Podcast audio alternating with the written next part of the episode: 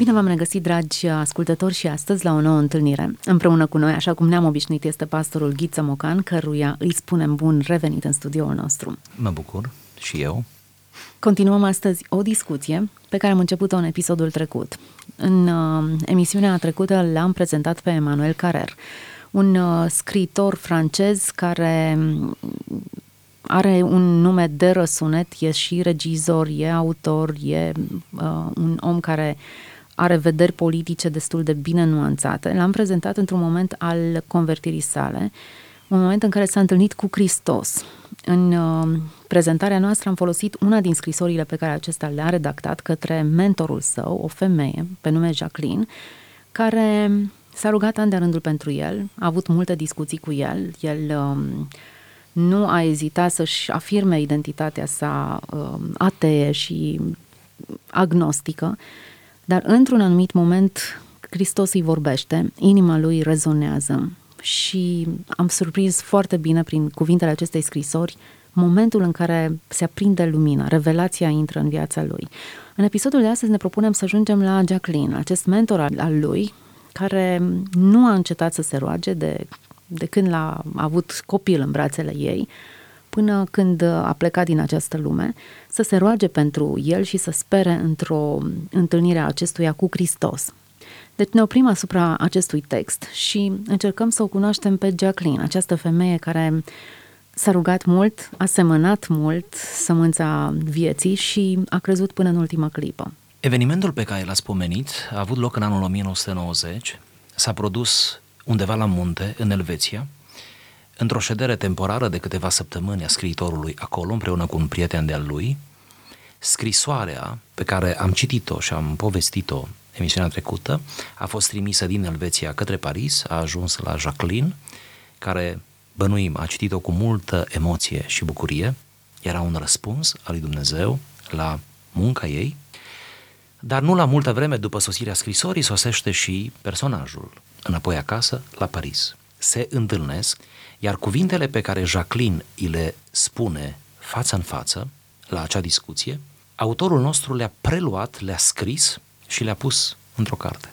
Prin urmare, aș vrea să dau citire acestor cuvinte pline de miez, de teologie și de emoție, pe care scriitoarea aceasta creștină la rândul ei, Jacqueline, această femeie extrem de înțeleaptă și de grațioasă, reușește să le articuleze în fața marelui scriitor care tocmai era răvășit de convertire, răvășit de o întâlnire esențială cu Dumnezeu. Citez.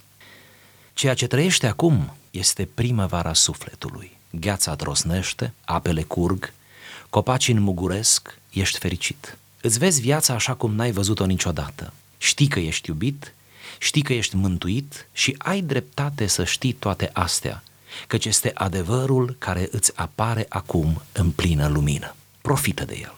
Însă află că starea aceasta nu va dura. Că mai devreme ori mai târziu, dar cu siguranță mai devreme decât îți închipui, lumina aceasta va păli, se va întuneca. Acum ești ca un copil pe care tatăl lui îl ține de mână și deci se simte în toată siguranța. Va veni însă un moment în care tatăl îți va da drumul la mână. Te vei simți pierdut, te vei simți singur, în întuneric. Vei striga după ajutor și nimeni nu-ți va răspunde. Oricât te vei pregăti, degeaba te vei pregăti. Vei fi luat prin surprindere și vei ceda. Aceasta se cheamă crucea. Nu există nicio bucurie căreia să nu-i se profileze în spate umbra crucii. Dincolo de bucurie e crucea. Îți vei da seama repede, de altfel o știi deja. Ceea ce îți va lua mai mult timp să descoperi, poate întreaga viață, dar merită strădania, este că dincolo de cruce e bucuria, una care nu ți se va mai lua. Drumul este lung. Nu-ți fie frică, dar așteaptă-te să ți se facă frică. Așteaptă-te să te îndoiești, să ajungi la disperare, să-L acuzi pe Dumnezeu că e nedrept și că îți cere prea mult. Când vei ajunge să gândești așa, amintește-ți următoarea poveste. A fost odată un om care se revolta, care se plângea, cum și tu te-ai plâns și te vei mai plânge, că duce o cruce mai grea decât toate crucile. Un înger l-a auzit, l-a luat pe aripile lui și l-a dus până în acel roc în cer, în care sunt depozitate crucile tuturor oamenilor, milioane, miliarde de cruci de toate dimensiunile. Îngerul i-a zis, alege-o pe care vrei tu. Omul a încântărit câteva, le-a comparat și a luat-o pe cea care i s-a părut cea mai ușoară. Îngerul a zâmbit și a spus, ai ales chiar crucea ta. Nimeni nu e niciodată ispitit mai mult decât îl țin puterile. Însă trebuie să te înarmezi, trebuie să cunoști sfintele taine. Atât de frumos e textul încât îmi vine să-l mai citesc încă o dată și sper că și ascultătorii noștri să simtă nevoia de a reveni asupra unui text atât de frumos și atât de dens în același timp. Ce să spun despre această femeie? Surprinzătoare profunzimea gândirii ei și interesant că într-un moment de asemenea entuziasm și bucurie îi dă aripi celui pe care l-a conciliat și pentru care ucenicului, s-a rugat, ucenicului ei, dar în același timp aproape că îl descurajeze. Îi spune, iată ce te așteaptă. Cam așa a făcut și Domnul Isus când veneau și îl urmau mulțimile, în loc să profite de acel val de popularitate, îi dezarmează în câteva minute spunându-le, eu n-am unde să-mi pun capul, chiar vreți asta? Pe mine mă așteaptă suferința, voi vreți să fiți parte din acest calvar? Haideți să ne oprim puțin deocamdată asupra primăverii, care sună așa de bine aici încât n-aș mai pleca din uh, primăvara aceasta a sufletului. Comparații frumoase, metafore care zugrăvesc bine ce se întâmplă în viața unui om când se aprinde lumină. Ceea ce trăiește acum este primăvara sufletului. Gheața drosnește, apele curg, copacii înmuguresc, ești fericit. Da, convertirea văzută ca o primăvară. Aici aș putea să spun că cel puțin încă la un alt autor a mai găsit această metaforă. Jacqueline folosește o metaforă care probabil deja o citise, eu am găsit-o și la Paul Evdokimov, care vede convertirea tot ca o primăvară și o descrie în cuvinte similare, dar pornind de la aceeași metaforă. E foarte posibil că de-a lungul secolelor convertirea în momentul acesta să fi fost asociat cu primăvara pentru că e foarte la îndemână dintre toate anotimpurile. De ce primăvară? Pentru că primăvara vine după iarnă, pentru că după frig, după ger, după mm, înmărmurire, după inactivitate, nu? Vine căldura, viața. Jacqueline și explică în următoarea propoziție. Știi că ești iubit, că ești mântuit și ai dreptate să știi toate acestea, că ce este adevărul care ți apare acum în plină lumină. Efectiv explică care e da. gheața, ce trosnește, unde mugurește. Știi că ești iubit și mântuit. Fantastic. Pentru că omul nu are nevoie de mai mult, nu? Decât să știe că este iubit și să fie în felul acesta capabil să iubească și el. Amintesc ceea ce spuneam în emisiunea trecută, la momentul acesta, când toate acestea s-au întâmplat, autorul, Emanuel Carrer, era într-o perioadă depresivă. Amintesc asta mereu. Ca să știm că erau momente grele pentru el și povestește cu multă deschidere în carte cum a avut multe momente de depresie și dependență de medicamente și de sanatoriu și nu se sfiește să, să povestească toate astea.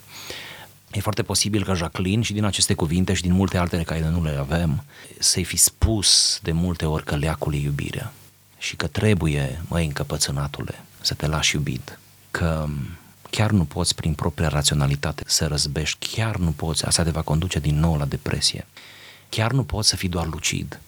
Ce-mi place la Jacqueline, așa cum deja subliniați, ce-mi place în aceste cuvinte este că îmbină candoarea, delicatețea, grația, savoarea, bucuria mântuirii, cu luciditatea, cu precauția, cu profeția.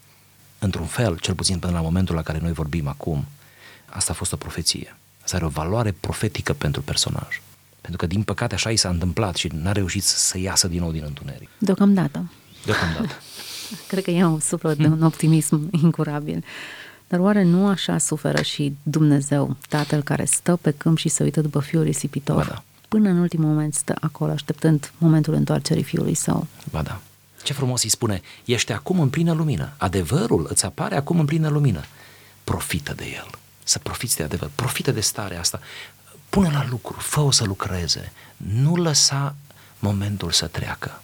E momentul tău. Există o anumită efervescență a momentului care trebuie valorificată da. și poate fi valorificată. Nu e doar o culme emoțională pe care ai lucrat, ci poate fi valorificată într-un mod uh, constructiv. Poate unii dintre ascultătorii care sunt acum pe frecvență tocmai au trecut printr-un moment similar și n-au știut să-l descrie așa de frumos, cum nici noi n-am știut. Dar ne folosim de cuvintele altora. Și poate că cum să zic, au recăzut, mă refer emoțional, poate nu numai emoțional, au, M-aș bucura ca tot ce spunem noi aici să fie, să fie o încurajare pentru ei. să asculte și ei cuvintele lui Jacqueline, care spune, profită de momentul ăla. Dumnezeu nu risipește, adică Dumnezeu cu drag oferă astfel de momente, dar le oferă crezând că noi suntem suficient de inteligenți să profităm de ele. Bun, vine un alt paragraf în care vorbește despre cruce. Nu mi-am imaginat niciodată că va descrie în felul acesta crucea. Crucea, în definiția acestei femeie, momentul acela de nesiguranță, când tatăl îți dă drumul la mână, strigi după ajutor și ai senzația că nu-ți răspunde nimeni. Crucea este încercarea. Crucea este exercițiul maturizării. Crucea este, în această frumoasă definiție, momentul acela când uh, te simți din nou nesigur, după ce te-ai simțit cândva atât de sigur. Deci această nesiguranță, care se numește crucea, nu este nesiguranța funciară, permanentă a vieții fără Dumnezeu. Bâșbâiala aceea, orbirea aceea, nu. Ci este să începi din nou să nu mai vezi după ce cândva, și de obicei recent, da? ai văzut atât de bine. Deci este o, o, o durere uriașă, nu? O încercare extrem de, extrem de mare. Felul în care Dumnezeu te învață să mergi pe picioarele, pe picioarele tale. Îmi place definiția, îmi place mult. Din punct de vedere teologic vreau să vă asigur că este mai aproape de, de interpretarea teologică a pasajelor despre cruce din cuvântările lui Isus decât ceea ce înțelegem noi. Noi înțelegem prea adesea crucea ca fiind necazuri, întâmplări exact, inevitabile exact. în viață. Nu. No. Noi înțelegem crucea ca având legătură cu exterioritatea, cu ceea ce noi nu putem controla și doar, doar trebuie să ne păzim și să ne repliem în raport cu ele. Nu. Crucea este eminamente spirituală eminamente spirituale are legătură în mod fundamental cu ceea ce trăiești în interior, cu relația ta, cu abnegația pe care o ai sau ar trebui să o ai în relația cu Dumnezeu. Zice în, leg- în legătură cu crucea, te vei simți pierdut, te vei simți în întuneric, vei striga după ajutor și auzi necruțătoare această femeie, ca un profet. Și nimeni nu-ți va răspunde. Nimeni nu-ți va răspunde. Interesant că, într-un anumit sens, ceea ce ea spune are rolul de a-l pregăti mental și emoțional pentru această experiență. Cu toate acestea, ea menționează, oricât te-ai pregăti, degeaba te vei pregăti, te va lua prin surprindere. Într-un fel, atunci când ești pe val, ți se pare gratuit și absurd mesajul cuiva care îți spune, vezi că vei ajunge în vale ți se pare că nu știe despre ce vorbește și că nu înțelege intensitatea trăirii Sau tale. ți se pare că e ciudă pe tine. Cam așa. Nu? Cam așa. Nici vorbă, în schimb, uh, realismul ei nu e pesimism în situația aceasta. Îmi place foarte mult cum descoperă bucuria din spatele crucii. Fiecare bucurie e validată de o cruce, dar dincolo de cruce e o bucurie care nu poate fi mutată. Nu există nicio bucurie căreia să nu îi se profileze în spate umbra crucii. Este o maximă deja. Da, cred că ar trebui să facem o pauză ca să medităm puțin asupra acestui lucru. Până la urmă, urmei, ce numim bucurie? Pentru că în diferențierea celor doi termeni e clar o diferență foarte mare. O bucurie pe care umbra este profilată și una dincolo de cruce, care nu mai poate fi tulburată și... Și pentru găsirea căreia, spune Jacqueline, îți va lua mult timp. Din nou, cât de corectă e. Nu-i spune, vei găsi asta peste noapte. Nu, îți va lua mult timp. Și zice, probabil toată viața ți-o va lua. Asta cere timp până să ajungi tu la conștiința faptului, la credința că pe tine de fapt te paște o bucurie mai mare, o bucurie care nu ți se va lua. Și aici este o trimitere spre escaton, spre escatologie, spre finalul acela mare. Hristos însuși a disprețuit crucea, rușinea, pentru bucuria care i-a pus înainte. Despre această bucurie vorbește și Jacqueline exact. în cazul acesta. O bucurie care nu poate fi definită în termenii noștri omenești, care depășește experiența noastră umană. Acum, gândindu-ne la toate momentele bucuroase pe care le-am avut, nici unul dintre acestea nu poate fi comparat cu bucuria aceasta care vine prin Hristos, prin cruce. Drumul este lung, îi spune ea, dar apoi îi spune, nu-ți fie frică, dar așteaptă-te să ți se facă frică. Ori tocmai de frică a scăpat um, Emanuel, în timp ce îi spunea, toată viața am trăit cu frică și acum mi se pare surprinzător că ai putea trăi altfel. Așteaptă-te să te îndoiești, să ajungi la disperare, să-L acuzi pe Domnul că e nedrept și că îți cere prea mult. Așteaptă-te să ajungi la disperare. Din nou, foarte prevăzătoare, precaută. Cred că îl cunoștea bine, știa cu cine stă sigur, de vorbă. Sigur, sigur. Dar um, gândindu-mă la, la acest drum, Jacqueline numește frica, îndoiala, disperarea, cruce. Până la urmă, urmei, ispitele acestea sunt ispite interioare pe care le depășești undeva un amestec între emoție și rațiune. Așa este. Așa este. Bătălia fiecăruia dintre noi, bătălia credinței. îl poartă cu o povestioară pe care am mai auzit-o în, în câteva contexte. Dar e foarte povestită de, câte de ori, predicatori, ați observat. De câte ori o ascult, îmi readuce sentimentul acela că are dreptate. Cam așa este. Nici unuia dintre noi nu îi se dă o experiență sau o haină care aparține al cuiva. Jacqueline îi livrează în definitiv o poveste, o poveste camerinde, o poveste pentru când ea nu va mai fi, să-i spună, să-i aducă aminte. Când se va întâmpla toate astea, vrea să-i spună Jacqueline, nu trebuie să vii repede la mine, poate eu nu voi mai fi. Tu atunci aduți aminte povestea care ți-o pun în traistă.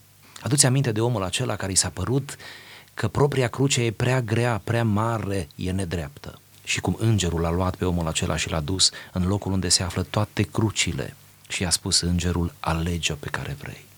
Și a cântărit la cruci și s-a uitat și le-a măsurat și le-a pus pe umăr și le-a pus din nou jos și în sfârșit s-a decis și a venit la înger cu crucea pe care și-a ales-o. Îngerul a zâmbit și i-a spus, ai ales chiar crucea ta. Chiar era nevoie de zâmbet atunci când a afirmat acestea. Nu m-am gândit la faptul că femeia aceasta i-a livrat o istorioară care să-i fie hrană pe când ea nu va mai fi. Dar dacă fac un calcul simplu, ea era destul de în vârstă. Sigur. Sigur. Emanuel avea 33 de ani, cred că depășea vârsta de 70 de ani. Și eu cred, da se îndrepta spre 80, dacă ea fusese mentorul și a mamei uh, lui. Asta ne face să gândim că, într-adevăr, femeia aceasta și-a pregătit un fel de testament spiritual. Uită-te, nu te voi putea asista în aceste momente, dar uh, e bine să-ți amintești lucrurile acestea. Sper să și le amintească. Ce să spune? Și eu sper. Dar încheie într-un mod uh, optimist. Niciodată nu ești ispitit mai mult decât te țin puterile din nou parafrazarea versetului pe care Pavel ni l-a lăsat, foarte important să știm atunci când suntem ispitiți, de fapt aceasta este crucea și în mod clar vom fi, e o certitudine că vei fi ispitit și de asemenea e o certitudine că ți s-a pregătit o cale să ieși din situația respectivă. Dacă Mântuitorul a fost ispitit, noi de asemenea, nu? Da, din nou cădem în capcană, am gândit că ispită sunt necazurile care ne lovesc. Exterioritatea, ceea ce ni se întâmplă. Da. când de fapt înăuntru e problema și acolo se desfășoară marea bătălie.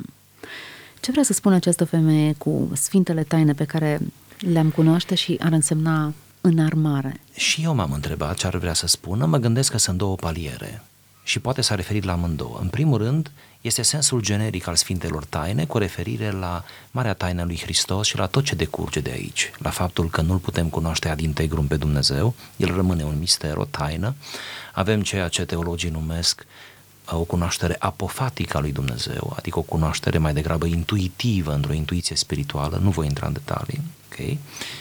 Deci e o aluzie la apofatism, pe de o parte, fii pregătit să cunoști sau încearcă mereu să cunoști Sfintele Taine, încearcă să te adâncești, chiar dacă nu vei ajunge la capăt niciodată, nu-ți refuza misterul, nu lăsa mintea ta din nou să devină un obstacol, nu te cantona în tine însuți, nu fă pe deșteptul, ci du-te în, înspre mister, du-te că doar așa te vei mântui, te vei libera și poate și un sens un pic mai uh, aplicativ în context catolic, participă la închinarea bisericii și participă la Euharistie. Da? La ceea ce îți oferă biserica.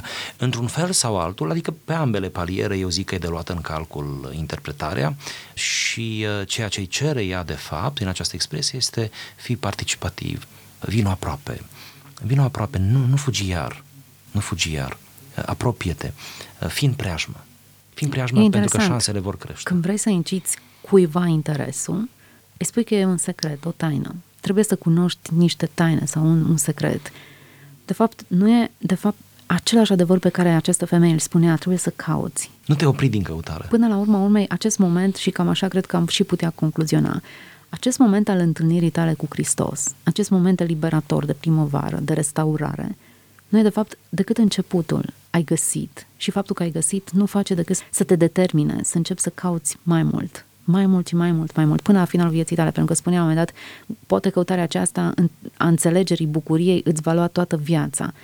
Și eu cumva la, la celălalt opus față de atitudinea multor creștini care socotesc că au găsit ce au aflat totul.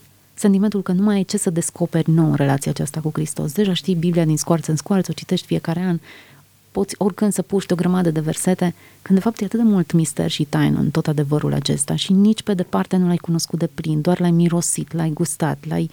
doar ai avut un contact primar cu Dumnezeirea. Se pare că Jacqueline a influențat pe amândoi. și eu cred la fel. Cred că a fi creștin, în definiția Jacquelinei și nu numai, înseamnă a-ți cultiva un apetit permanent, a fi mereu flămând, că ferice de cei flămânzi, a fi mereu nesătul. Dacă ești sătul, cred că n-ai înțeles. Da.